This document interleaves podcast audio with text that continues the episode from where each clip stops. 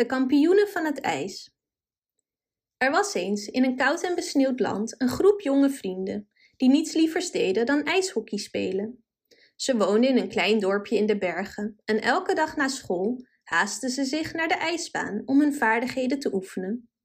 Ze speelden al samen sinds ze nog maar kleine kinderen waren en ze vormden een geweldig team.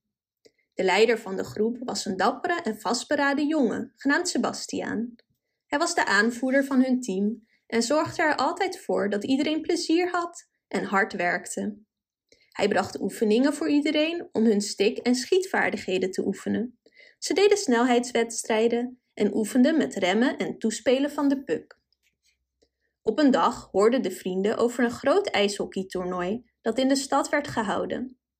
Ze wisten dat dit hun kans was om iedereen te laten zien hoe goed ze waren dus besloten ze mee te doen aan de wedstrijd. Het toernooi was zwaar en de vrienden werkten hard om elke wedstrijd te winnen. Ze schaatsten sneller en passeerden de puk beter dan wie dan ook, en al snel bevonden ze zich in de finale. De laatste wedstrijd was tegen het beste team van de hele competitie, en de vrienden wisten dat het een zware strijd zou worden. Maar daar lieten ze zich niet door tegenhouden.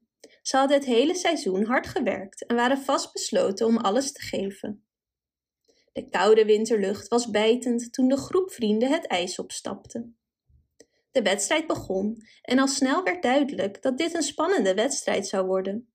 Beide ploegen waren aan elkaar gewaagd en de wedstrijd bleef de eerste twee periodes puntloos. De vrienden raakten gefrustreerd en boos. Ze gaven alles, maar het lukte ze maar niet om de puk in het net te krijgen.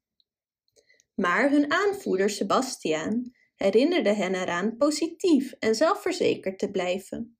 Hij vertelde hen dat ze de vaardigheden en de vastberadenheid hadden om te winnen en dat ze gewoon vooruit moesten blijven gaan. Geïnspireerd door de woorden van hun aanvoerder verdubbelden de vrienden hun inspanningen. Ze speelden met hart en ziel, joegen de puk over het ijs en schoten schot na schot op het doel. En tot slot, in de laatste paar minuten van de wedstrijd, slaagde een van hun teamgenoten erin de puk langs de doelman van de tegenstander te krijgen. Ze speelden met heel hun hart en ziel en uiteindelijk kwamen ze als winnaar tevoorschijn. De vrienden barsten los in feestvreugde, omhelsten elkaar en sprongen op en neer op het ijs. Ze hadden het gedaan. Het publiek ging uit zijn dak toen de vrienden de trofee hoog boven hun hoofden tilden. Ze hadden bewezen dat ze het beste ijshockeyteam van het land waren en ze waren vervuld van vreugde en trots. En vanaf die dag stonden de vrienden bekend als de kampioenen van het ijshockeytoernooi. En ze bleven nog vele jaren samen spelen en plezier maken. En Sebastiaan, hij werd opgemerkt door een scout en werd een van 's werelds meest bekende en beste ijshockeyspelers. Bedankt voor het luisteren.